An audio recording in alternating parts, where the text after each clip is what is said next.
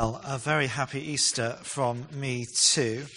Um, it's wonderful to have come from the heights of Crow Hill down to the flatland um, of Great Cambourne again, but here we are um, to share communion together on this, this morning. This morning, which ha- has changed history like no other event in the course of the history books has ever managed to do since. You pick any event, however significant, and it hasn't endured over 2,000 years with the same impact and influence and degree of celebration that Easter is still celebrated throughout the world by people who seek to follow Christ. So we're here with great purpose this morning. And you know, it's been quite a journey for us. If you've joined us for as much of Lent as you've been able to, you'll have traced the journey of the Israelites, God's first people, from slavery in Egypt under Pharaoh through the four long decades, that's 40 years, in the desert until they reached the freedom of their own land.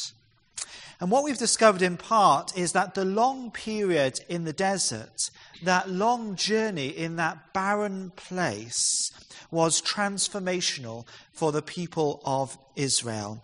It was there that they learnt about character and how to live as the people of God. It was there that they learned that they had to become dependent on God in order to provide them even basics like food. And, and we looked at the manna in the wilderness. It was in the desert place that the people of Israel received the law. And it was there, as I say, in the barrenness and bleakness of the desert, that the tabernacle was built and carried round with God's people everywhere they went. That very physical sign and symbol of God's enduring presence physically with them. And more recently, over Holy Week, we have journeyed with Jesus to Jerusalem to face crucifixion. And there have been so many ironies along the way as we have followed the events that lead up to Jesus' death. The sense over the whole week that the week which was to see the Messiah enthroned was actually the one that saw him killed. The sense that Jesus' capture and arrest came about because of Judas's betrayal when actually Jesus knew all along where he was headed. There was the false perception of the Pharisees that they had won the sham trial, which resulted in Jesus being condemned to death and a murderer, Barabbas, being spared. There was the false sense of control that the soldiers and officials must have felt over Jesus as they tortured and mocked him. And yet Jesus was in control all along. And finally, the false sense of perception that the crowds who had followed Jesus listened to his teaching and witnessed his miracles, that the story had ended in defeat on the cross. And also the onlookers who saw a man being crucified with two criminals and must have placed Jesus in that same category when Jesus was there winning the ultimate victory and offering his life to address the brokenness and sin in the world. And I mention these things because the power of Easter can be lost as we celebrate Easter year on year because it becomes something that's familiar. The power of Easter can be lost in the familiarity of our celebrations of this life world changing event. We listen to the familiar scriptures. We sing of a green hill far away and of a wondrous cross. And the danger for us who try to follow Jesus with our lives as Lord is that we miss the invitation year on year to re enter the narrative, to re enter the story, and to see from a sort of first hand experience what members of the crowd, what people who saw Jesus enter Jerusalem on the back of a donkey, waving palm branches and hosannas ringing, what they would have seen in that moment on the dusty streets of Jerusalem, on the slopes of Golgotha, what did people see that first Easter? And we're invited to re enter that experience and to make it real for ourselves so that it doesn't just become a date in a calendar when we go through a certain number of prayers or readings or songs, but it becomes a celebration that, yes, our Lord has triumphed over death. He is risen indeed. But in our gospel reading from John this morning, we gain an insight which takes us back to the gritty emotion of Mary and the other disciples who are still reeling from seeing Jesus on the cross. And so, if you've got your Bibles open, we're still in John chapter 20. Um, I forget the page number, but it's John chapter 20. Mary Magdalene had gone to the tomb early in order to complete the customary burial preparations, which she had been unable to complete because of the beginning of the Sabbath in the previous chapter 19, right at the end of chapter 19, the disciples had chosen the tomb because it was convenient given time was against them. And on the Sabbath, all work had to stop, even the burial preparations for those who had died. Hence why Mary comes up to the tomb this early to complete what she couldn't have completed before. But in verse 2, we have a shock on our hands. We find the discovery that the body of Jesus is no longer in the tomb as Mary had fully anticipated. And just as I talked this morning, note that point that I made about re entering the story. Put yourself back into Mary's situation as she approaches the tomb and finds that the body of her Lord, which she fully expected to be there without any shadow of a doubt, um, is no longer there. So, so do that exercise in your head as, as I talk. Um, in fact, the note of the, we, we need to note the plural, we. Mary was not alone. The other Gospels tell us that she had female companions with her.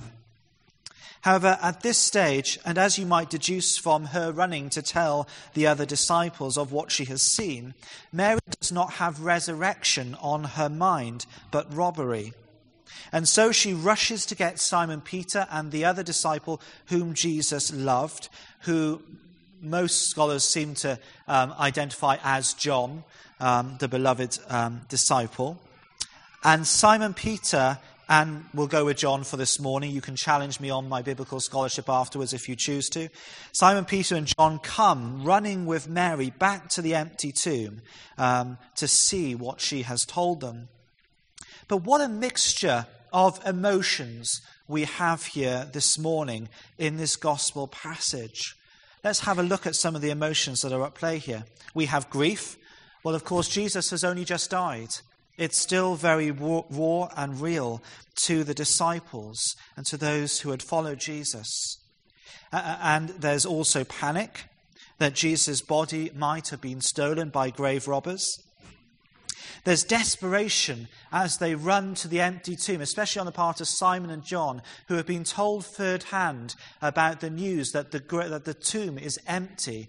And in desperation now, they're running to see um, for themselves what, what has happened. There's confusion. And of course, there would be only days ago have they, so only hours ago have they, have they buried Jesus, laid him to rest in the tomb, and now there's all this uncertainty as to what has happened. Where is he? And there might be the smallest sense of hope not in their conscious minds, because we know through the passage this morning that they weren't consciously aware at this point of resurrection. But there might be the smallest bit of subconscious hope that something positive may have happened, that it might not be grave robbers, um, that there might be something even more miraculous that has happened. And finally, there's, of course, distress, because it would be distress, wouldn't it? I've had the unfortunate experience of um, being involved um, in situations where graves have had to be excommunicated, uh, have had to be um, uh, raised again. And that is an incredibly distressing time for the families um, of people who have to have their loved ones exhumed. And, and so you can imagine what it must have been like for Mary, for Simon Peter, and for John as they start to wonder in distress what has actually happened to Jesus. So, grief, panic, desperation, confusion, a little bit of hope and distress as Mary, Simon, and John approach the tomb. Simon, Peter, and John, um, most likely, um, Simon Peter rushes into the tomb, but John stays outside. And as Simon Peter rushes in, he not only observes the absence of Jesus' body, but notes that the grave clothes had been folded up and placed on the floor. Now, Simon Peter, like Mary Magdalene, hasn't remembered the prophecies either, as we are told they didn't understand the scripture. The scene reinforces for me the sense of God's unfolding plan. That the Father who sent his Son into the world was never out of control of these events. Jesus, yes, had to endure agony on the cross, but he had to do it in order to realize God's plan that all people might know freedom from sin and new life in God.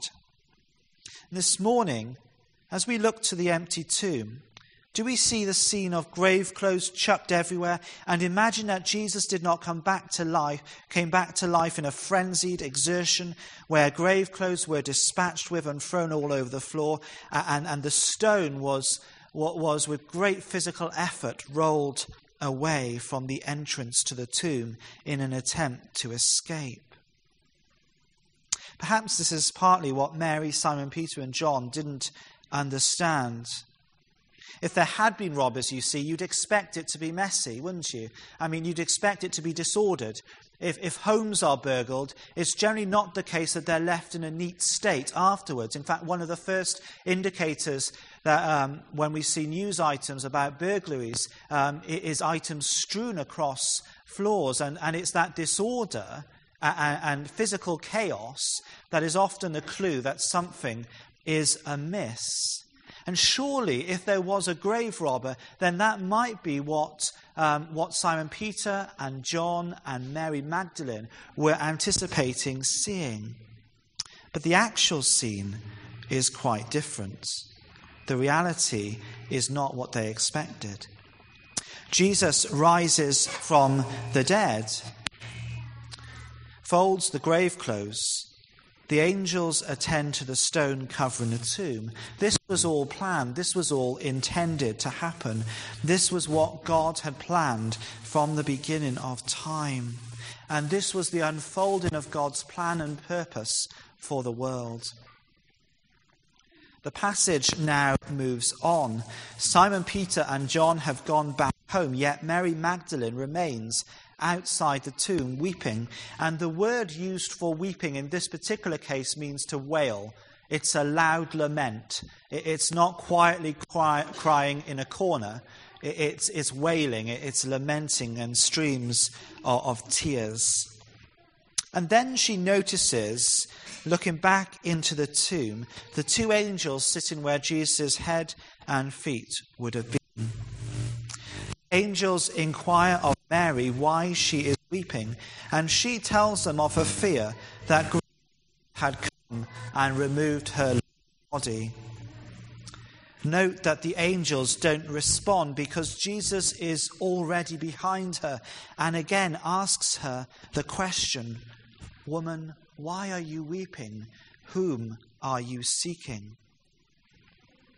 Senses can so often be overcome by emotions, can't they?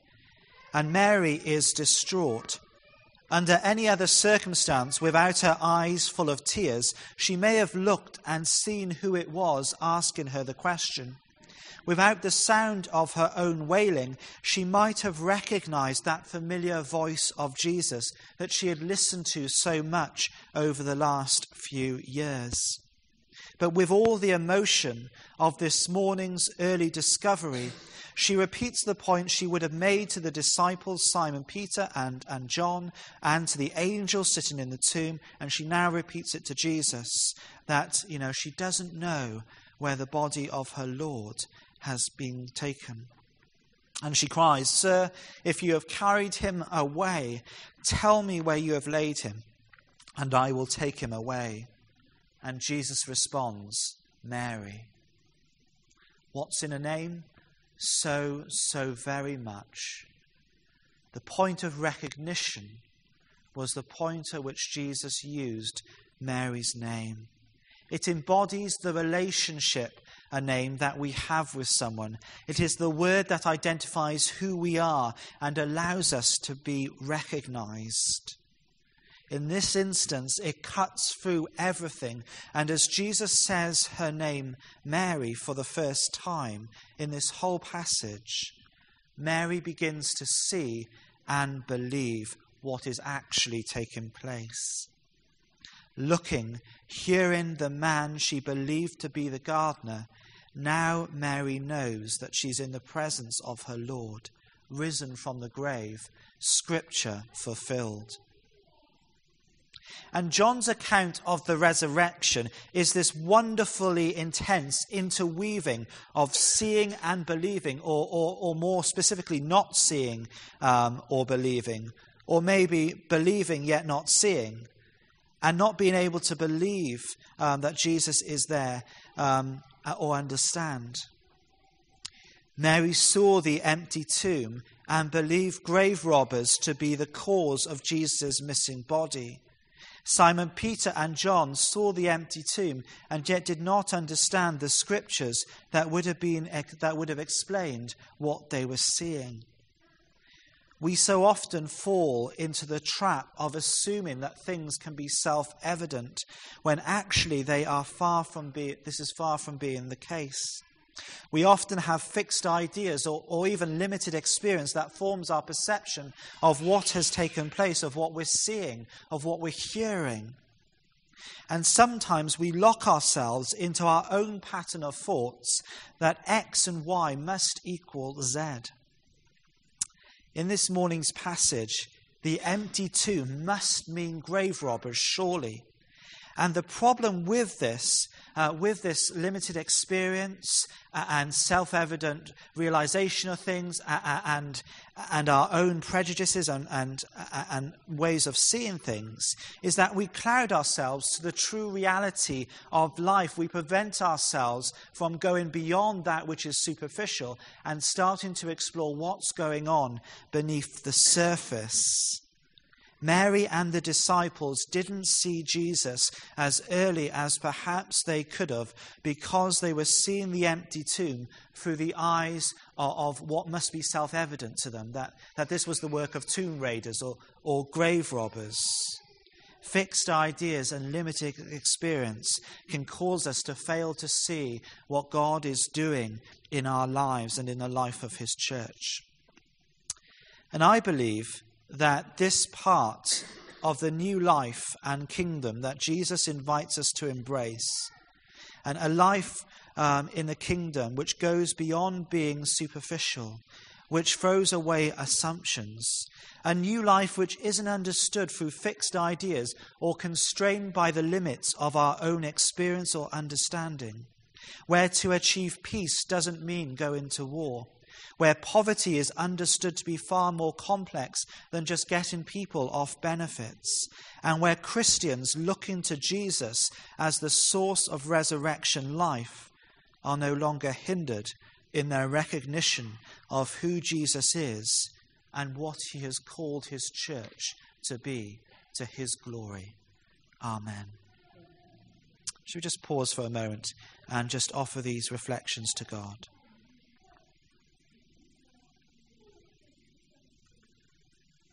Father, we can't promise you that we wouldn't have done the same thing as Mary, Simon, Peter, and John. We can't assure you that we'd have had eyes open to see the reality of what had taken place, that we'd have remembered the ancient scriptures, that you would rise again. And so, Father, like your early disciples, we ask you to take the scales from our eyes, to uncloud our minds, and unburden our hearts. That limited experience, false assumptions, even sometimes prejudices, Lord, wouldn't get in the way of us seeing your plan and purpose for our lives and the life of Cambourne Church. Help us to depend on you, the true source of our life. Amen.